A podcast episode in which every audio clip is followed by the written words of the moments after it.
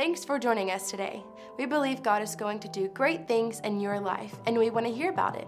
Send us your story at my story at summit S A dot com and let us know what He's done for you through this ministry. If you'd like to partner with us or bless us with a financial gift, go to summit S A dot com and give an amount that works best for you. Now enjoy the message and have a blessed day. We're closing out our series called Life Together this weekend, and we've been talking about the power of divine connections.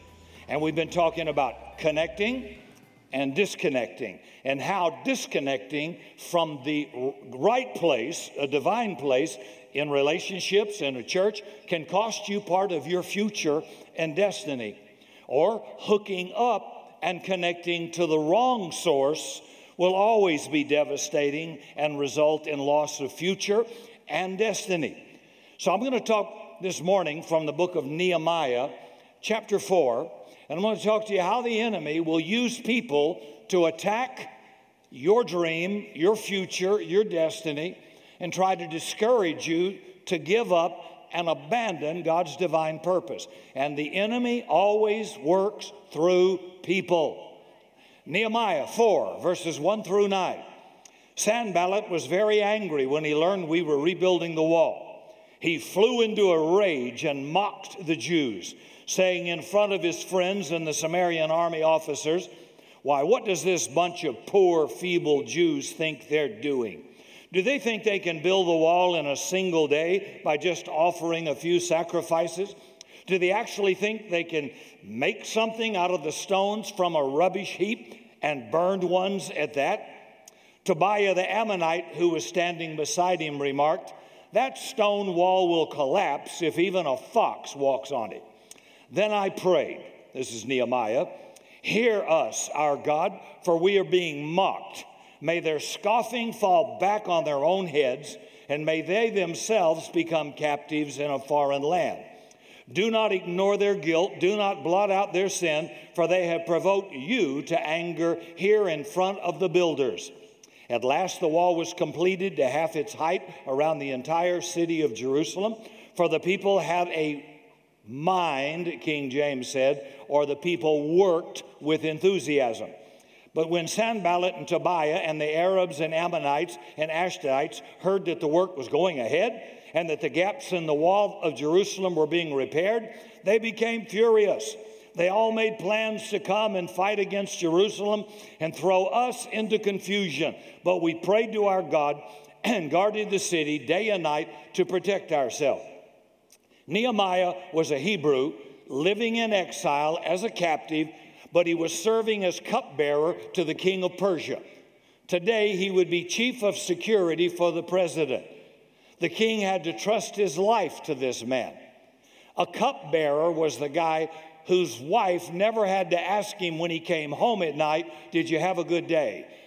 Because he had to drink the wine and eat the food before the king got it, in case it was poisoned by so many people who wanted to kill and assassinate the king. So if he got home at night, he had a good day. So the king had to trust everything to this guy, and uh, he would have been a very successful and influential man. You had to get through him to get to the king. That also brings up another point.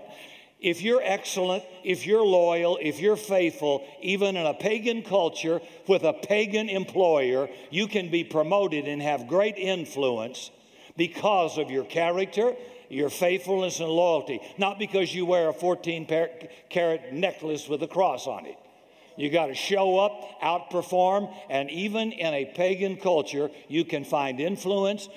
I get so tired of hearing Christians that say, "We need a Christian America. We've got to elect this Supreme Court. We've got to have a Christian." That means you suck. You don't have any influence at all. You're not a good employee. You're not extra effort. You don't make a difference. You're not loyal. You're not faithful. You just payday, sundown, and hope somebody else will get it done. But in every culture throughout that Bible, people rose to prominence that had skill, ability, faithfulness, and loyalty, even among pagan kings and in pagan culture, and brought an awareness of God right there and got what they wanted.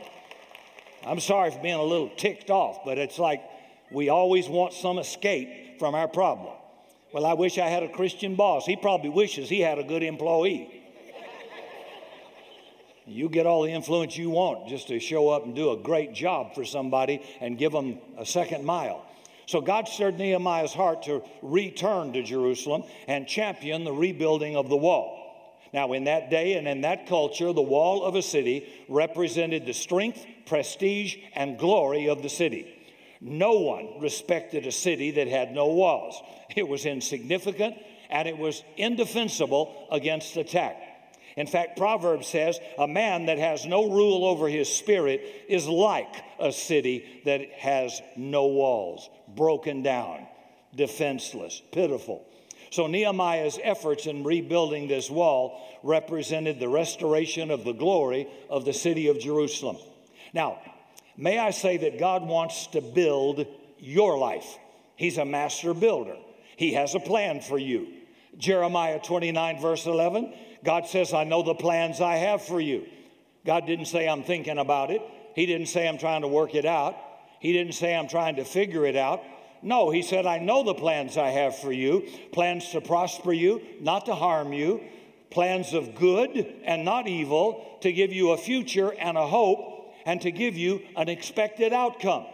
So God has a plan for every life in this room. You're not a question mark in the mind of God. When you woke up this morning, God didn't say, what am I going to do with you today? You are a conclusion. God is a God who declares the end from the beginning. Before you were born, God ordained a purpose for your life. God said to a young man named Jeremiah, before you were conceived in the womb, I knew you, called you by name, and ordained you to become. So God has a plan for it. Now, everybody doesn't submit to it. I'm aware of that. But God has a structured plan for you. You don't script it. You discover it. And there's a lot of ways to do that as well. So you were born to do something, to be something, to help someone do something great. But you have to cooperate with God. He won't do it for you. He fulfills your purpose with Him. In First Corinthians three, verse nine, it says, we are God's building and co-laborers together with God. So if you're sitting around waiting for pixie dust to fall on your head, it isn't going to work. But if you decide to ask God to cooperate with you in saving a marriage, building a business, building a ministry, uh, working through an economic problem, and God says, I'll go with you, I'll help you, I won't do it for you, I'll do it with you. God saves you all by Himself, but everything else, you co-labor with Him to get it done. God isn't going to solve your financial problem if you're spending more than you make. You are not generous. You don't give. You don't honor God. You're not. He's not going to solve your problem by coming to church. You're going to have to change the way you do business and handle your finances. Now, when you do what He said, and you learn how to give and honor the Lord and not spend more than you make, He'll come alongside and supernaturally work with you and get you out of that ditch. I've seen it thousands of times, but He won't do it for you, okay? So while God is building something in your life, He invites you and I to join Him in that building project. Now, here's a warning. The moment you start building your life, your future, your business, your marriage, whatever, the moment you do it, you're going to upset somebody. If you're in a building project, there's always an adversary that's not happy. It's you who's building.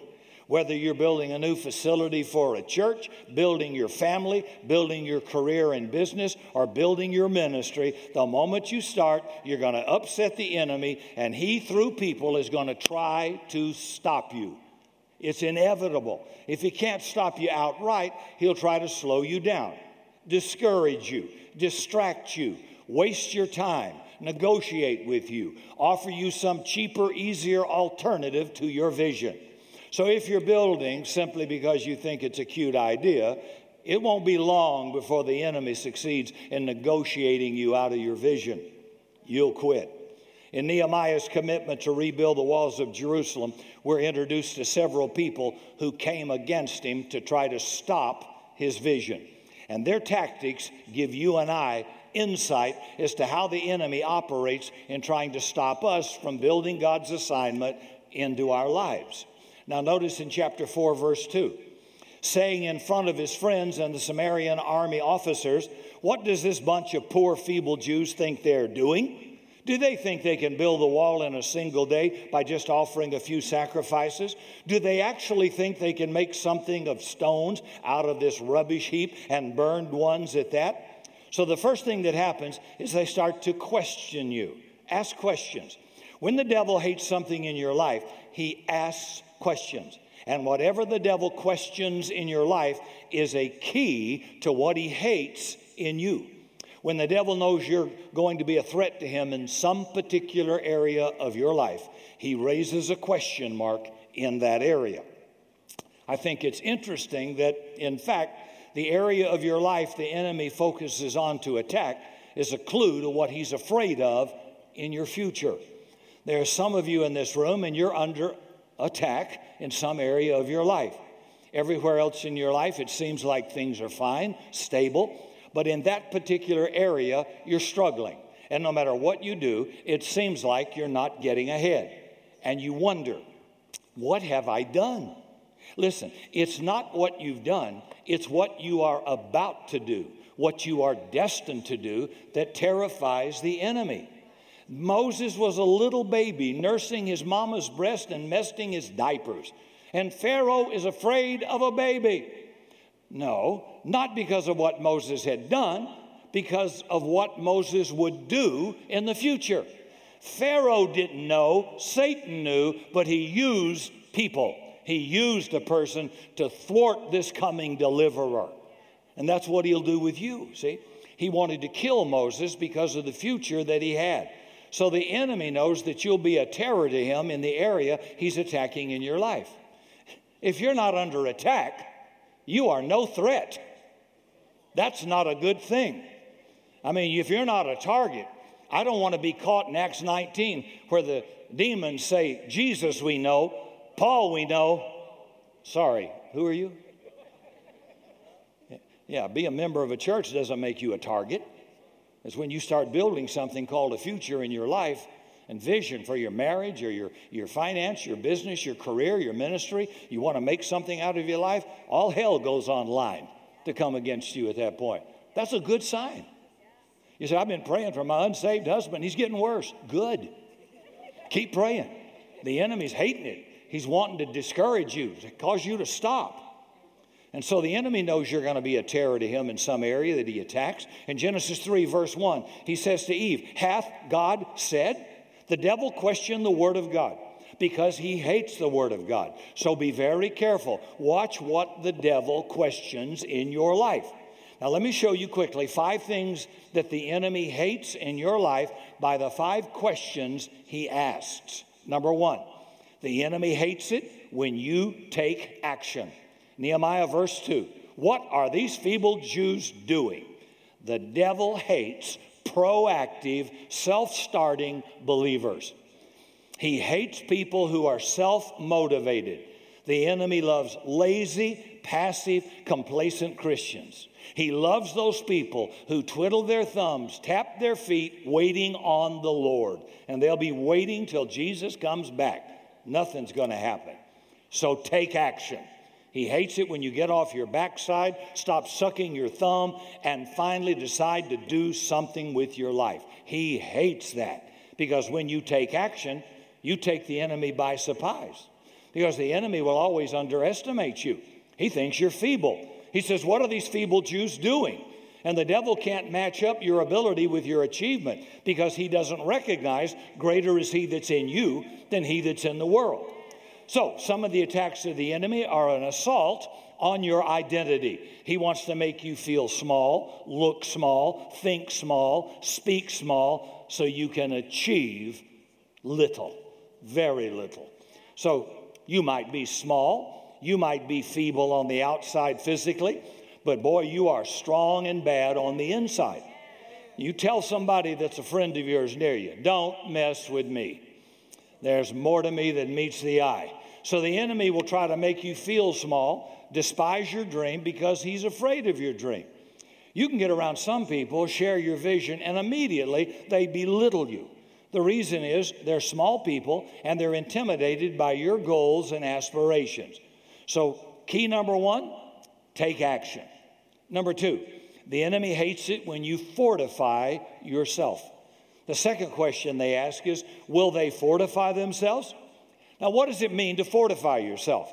It means to build strength for the future, to make yourself strong on the inside. That's where we get the word fortress from. You don't fortify yourself for what's happening right now. You fortify yourself in preparation for future attack. When you fast, when you pray, when you study God's word, when you tithe, it's not for immediate results you're going to get today. It's for the future. And the enemy hates it when you rebuild the broken down breaches of your life, when you mend relationships, when you settle issues with God, when you pick up your prayer life. He hates it because he knows you're no longer vulnerable to his attack. When you pay your bills, settle your quarrels, pay your taxes, answer your mail, the enemy hates it because it's a sign you are getting your life back together. You're fortifying yourself. You know, every day I go to the gym, and some of you as well. Every day we choose a good choice for a meal and do our exercises, do something. Every day I'm fortifying myself for old age. I'm serious. Now, some of you, there's no condemnation, but some of you did not fortify yourself. And some of you look twice as old as you should, not because God doesn't love you or you don't love God, come on, but you didn't fortify yourself. When I looked at my dad when he was fifty-eight, I said, buddy, that's your future if you don't fortify yourself. Now, I'm telling you, he's ninety-eight and won't die, but he's he he he's he's in terrible health. He's got every disease of Egypt, but he won't die. So I kind of figured I'd fortify myself. So you're not going to see me at the hospital, and I'm not on. I'm not going to be on a bedpan in a nursing home, man. I, I'm I'm fine. I'm in my mid-seventies rocking, and I'm not, and I've got everything works, and I feel great, and I love life, and I'm not medicated. Now, I'm telling you that, and the natural to understand spiritually something. I'm fortifying myself. I'm not doing it because I like it. I hate it. My grandchildren had chocolate cake and icing on it and everything. I, it was a big piece, and I could have eaten the whole thing, the whole thing, gorged it down. You say, oh, well, you're not so holy. I told you, I'm fortifying myself. It's got nothing to do with holy. It's got to do with I want to live a long, strong life and enjoy my children, my grandchildren, and their children. And I can't do it if I'm waddling all over the place with high blood pressure, hypoglycemia, uh, diabetes, and every plague in Egypt. Fortify yourself. Now, some of you right now, you're not, but you're going to pay the price when you get midlife. Big time. And spiritually fortify yourself. So I'm ready financially, I'm ready. The enemy is going to attack. It's not if, it's just when. But by being in church, getting God's word in you, by prayer, by learning to give, you're, you're fortifying yourself, so you're going to be strong and resilient against his attack. Fortify yourself. Third, the devil hates it when you sacrifice. So take action, fortify yourself, pay the price. The next question asked is, will they offer sacrifices? The enemy hates it when you're determined to do whatever it takes to succeed in life, when you're determined to pay the price necessary to go where you want to go. And mark it down, you'll never get a miracle in your comfort zone. You'll never get a Kmart blue light markdown on a great life. It's expensive. Having a good marriage to go the distance is expensive. It's called, you know how you spell love? Sacrifice. Oh, Jesus, yes. When you have women and daughters and grandchildren and you're married, sacrifice. Because when you love, it never stops. Right? Some of you are not real sure. I don't know. We got much sacrificing going on here, Bobby. Yeah, if you're going to stay married, it is. Or then you'll be sacrificing to an attorney. Yeah, and paying alimony. So he hates it when you burn midnight oil to get a college degree, when you deny yourself the pleasure or luxury of today so you can have a better tomorrow. He hates it when you sacrifice your ego to make your marriage work. That happens a lot too. Yeah. He hates it when you deny yourself to make life better for other people. The enemy hates it when you give sacrificially to a building project, when you tithe and give, because you dethrone him from being God in your life. He hates it when you give the sacrifice of praise, when you pour out your life in worship to the Lord. Hey, it's easy to praise God when everything's okay, But when you've had a rotten week and everything's gone wrong, and you come to church on a rainy, stormy day, you lift holy hands and worship God and tell Him how much you love Him, that's a sacrifice of praise. It is. And God says, I love it. And the enemy says, I hate it. So take action. Fortify yourself. Pay the price. Number four, the enemy hates it when you've got the heart of a finisher. Take action. Fortify yourself. Pay the price. Finish the work. The fourth question, will they complete it in a day? The devil's never bothered by activity, even religious activity, as long as it doesn't result in achievement. The enemy's not bothered if you just come to church, sing in a choir, join some department or team. He's not bothered if you simply go to work or go to college, as long as when you've done all that, nothing changes. The devil hates achievers. He hates finishers. So he'll let you do all the stuff you want to do as long as you stay in the same condition. But the moment you say, I've had enough of this, I'm not going to take it anymore, enough is enough, I'm sick and tired of being sick and tired. When you start achieving and moving towards results, oh, the enemy wakes up and he doesn't like it. Now, there's no power and there's no reward in starting. I can start anything. I could start a fight with Mayweather. I could start. I could start to swim across the Pacific Ocean. I could start. But the big deal is not starting. The power and reward is in finishing. Nobody gets applauded for starting a race. The award and the achievement is for completing it. And it's not so important that you finish in a day.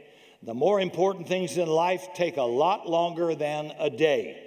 But give every day your best, then one day you'll be recognized. One day you'll be celebrated. You know, one day I woke up an aviation student. That night I went to bed as a licensed commercial pilot. One day my son-in-law woke up Mister Brueggemann. The next, that night he went to bed as a surgeon, Doctor Brueggemann. If you said you've become a doctor today, the answer would be no. For all of our doctors in here, it took them years. And it took them sweat and sacrifice and obscurity in order to qualify for their career today. They were recognized in one day, but what you missed are the years of sacrifice in obscurity and faithfulness and dedication and sacrifice in order to have that one big day. See, the years and hours of study are just part of the process that resulted in a big day. So the message is, there are things you're doing right now nobody recognizes. Nobody's paying any attention. But those are prices you're paying, efforts you're putting into what you're doing that will one day bring you recognition.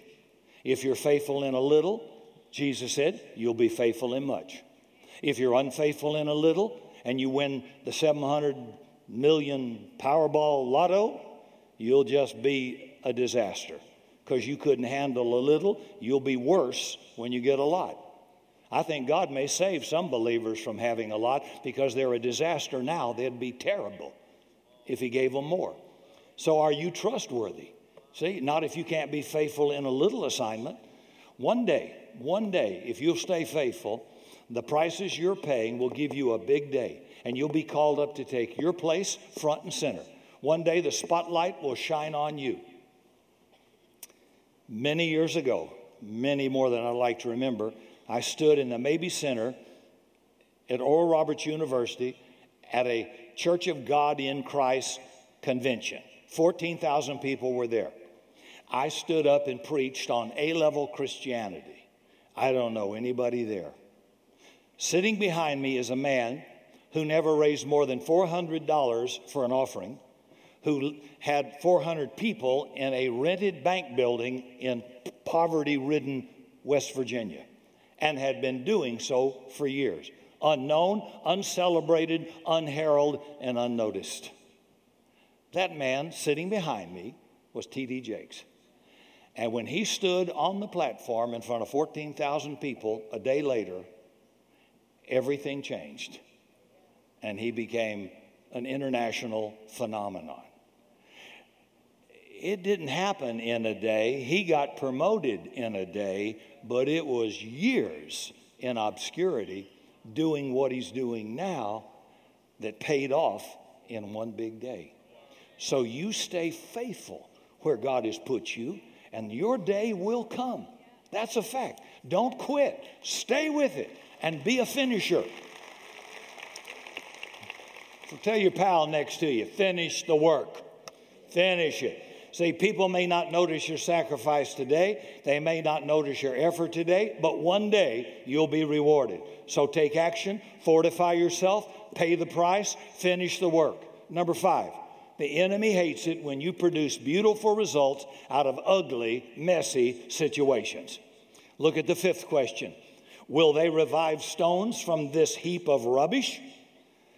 Take action, fortify yourself, pay the price, finish the work, turn things around. God specializes in working with mess. He specializes in taking the most unpleasant, unbecoming situations and turning them into glorious experiences. In Genesis one, verse two, and the earth was without form and void, and darkness was upon the face of the deep. So there's chaos, confusion, disorder, and disarray. And God said in the midst of that mess and disorder, let there be light. Do you know that God wants to reach out to people who hurt the most? People whose life you consider to be messed up the most? Church people like everything to be picture perfect. But God loves to bless in a mess. In fact, when he made man, he took mess, mud, clay, and squeezed it into his own image. God loves to take the weak and foolish things and make something strong and beautiful. He always chooses the people you wouldn't choose. Yeah, you know how you, you know how you know you've made God in your own image? Because he hates everything you do. But then you find out he doesn't. And it's just remarkable about his grace, how he takes the things we despise and he'll use them for incredible. Take a coward, take a prostitute, take a murderer, take tax collectors. I'm telling you, only God can do this. And that's what makes him so appealing to unself-righteous people. Self-righteous people hate it because they think he loves them based on their performance. Sad, but he doesn't have a clipboard. You know, he's looking for one thing, looking for Jesus in your life who paid it all.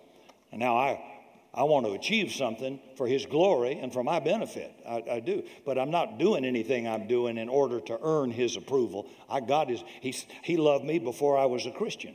He loved me while I was yet in sin, the book of Romans says. So he can't love me any less or any more. How silly. So God loves to take weak, foolish things and make something strong and beautiful. Don't write yourself off. I don't care how bad your past is or how negative your situation is.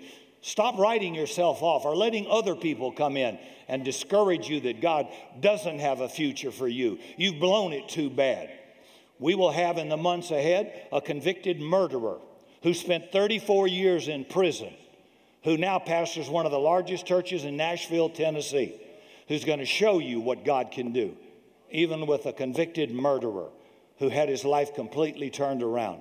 And I've been in his church. His church hadn't got elevators. That sucker's got escalators.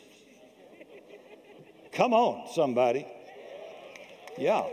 So Paul says, when I'm weak, then I'm strong. God's strength is made perfect in my weakness. Don't let anybody make you feel small simply because you're in a mess. That mess is God's raw material to produce a message through you. Don't allow anyone to make you feel unimportant because you've been through something you're not proud of. As long as you can turn it over to God, God can turn it around. So the enemy will ask you those five questions through people to get you discouraged and to get you to give up. And if that doesn't work, he uses three other quick tactics. This is in Nehemiah six. Number one, negotiation. The Bible says that when they said they couldn't stop Nehemiah from the building project, they said in chapter six, verse two, come, let us meet together among the villages in the plain of Ono. But they intended to do him harm. So they said, okay, we know you want a bill, but let's talk about it. Do you really have to take this assignment so seriously? Don't allow the enemy to negotiate with you. Scripture says, whatever your hands find to do, do it with all your might. Give it your best. Don't give God half measure. They said, come down to one of the villages of Ono. Ono means grief. It's the place the devil wants to steal, kill, and destroy your dream. It's a place of death. So they said, come down to Ono. And Nehemiah said, oh no, I'm, I'm not coming down to Ono. When Pharaoh realized Moses was determined to take Israel out of his land, he tried to negotiate. He said, okay, go, but leave the women and children. Moses says, nope, we're all going together. Our families are going to stay with us. Then Pharaoh says, okay, okay, take your family, but leave your cattle. Moses says, nope, we won't even leave a hoof behind. We're dedicating everything to the Lord. No room for negotiation. Now, if the enemy can't get you to leave something valuable behind, he'll get you to take something unnecessary along. And when Israel left Egypt, they took a mixed multitude. God told Abraham to leave his country and family. He took Lot, his nephew, and Lot almost cost him his destiny. Don't let the enemy negotiate with you. Some people are not qualified to go into your future. Say goodbye. Disconnect. It's not a tragedy, it's a blessing. God isn't giving you this vision for everybody. And so don't try to drag something that God's not in along with you. It could stumble and hurt your future and destiny. The second thing he'll do is intimidate. Nehemiah six, verses six through nine. They accused Nehemiah of trying to make a name for himself. You just want to be king. You're in rebellion against the king of Judah. We know your motives are corrupt. And Nehemiah is not intimidated at all. When you're doing something significant in life or for God, people talk about you. Ain't nobody talking about you. You ain't doing anything. You think that's cool? That's not good. See? They'll question your motive. Question your intention, try to intimidate you. They haven't met you, they don't know you, they don't know your motive, and they've got a big mouth about all their pontificating about you. You in this business called religion, you get a church like a, a Bill Hybels or Joel Osteen or Brian Houston or anybody that's, that suddenly becomes global.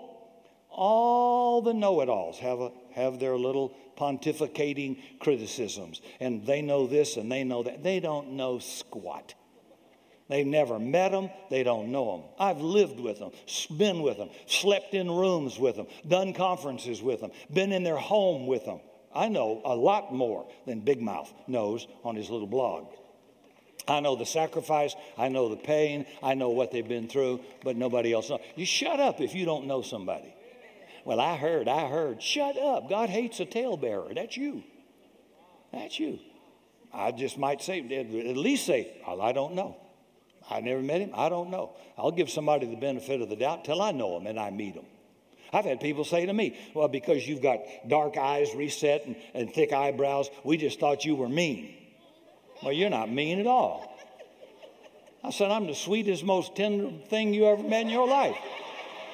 But people say, well, you're not like I thought at all. That's because you don't know me. I'm a teddy bear. I only bite bad people, that's all. Not not, not people that, nice people that don't know anything, just mean old religious people. That's who Jesus kind of bit too.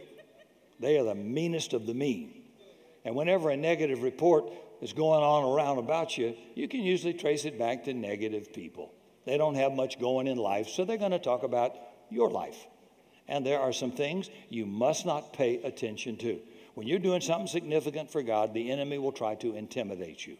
Don't defend yourself. Don't try to set the record straight. Don't try to explain. Don't try to appease anybody. Continue to focus on what God has called you to do, just like Nehemiah. You can't put your you can't put your vision on hold till everybody understands your heart. If God's given you a dream, run with that dream. God didn't consult anybody before he set the agenda for your life, so neither should you. Keep believing in yourself. A professor stood in front of his class of thirty senior molecular biology students, and he's about to pass out the final exam. He said, I've been privileged to be your instructor for this semester, and I know how hard you've all worked to prepare for the test. I also know that most of you are off to medical school or graduate school next year, and I'm fully aware of the pressure you're under to keep your G P As up. So I'm prepared to offer an automatic B to anyone who prefers not to take the final exam. And the relief in the class was audible as large numbers of students jumped up to thank the professor as they quickly departed from the class taking the B. The professor looked back at a handful of seven students that remained. He closed the door and he took attendance. Then he handed out the final exam. There were just two sentences on the paper. Congratulations, you just received an A in this class. Keep believing in yourself. They kept thinking, I'm not taking a B. I think I can make an A. That's nice if people support you and encourage you, but it's okay if they don't. Everybody doesn't have to believe in your dream. Don't put your dream on hold waiting for somebody to come around. You can't wait for everybody to understand you, to be comfortable with your vision or dream. You can't wait for somebody to realize you're not trying to upset them. You're not on an ego trip. You're not trying to prove anything. You're just trying to do what God put in your heart. And third and last, manipulation. They said to Nehemiah, they planned to kill you. Come and hide in the temple. But I perceived that the Lord had not sent this prophet at all. All of these attempts were designed by the enemy to get Nehemiah to stop building and come down. And Nehemiah had one answer. I'm too busy to come down. He said, I'm doing a great work. I cannot come down. So let me ask you a question this morning. What is trying to get you to come down? And who is trying to get you to come down from God's assignment for your life? What and who? What's the situation creating distraction that wants you to give up and abandon God's call in your life? You give one answer and one answer only. I am too busy to come down. I am too busy to come down. When you're making a difference for God, the devil will create a situation where it seems logical and expedient and right to stop what you're doing and quit. Come down. And a distraction is anything that pulls you. It can be good things, but it's a distraction for you because it pulls you away from God's call on your life. And they don't come with labels, folks. You've got to learn how to discern a distraction. And when you discern it, one answer, I'm too busy to come down. Every day of your life and mine, you're going to be confronted with two invitations. One, come up. The other, come down. One's from God, who always calls you to a higher level in Him. The other invitation is always through people, but from the enemy, come down. You want to disconnect from those people quick. One final thought. All those invitations are going to come through people. And when you get an invitation to come down, remember Nehemiah's words. I'm too busy to come down. Thanks for joining us today, and may God richly bless you. For more information on Summit Christian Center, visit summit S A dot com.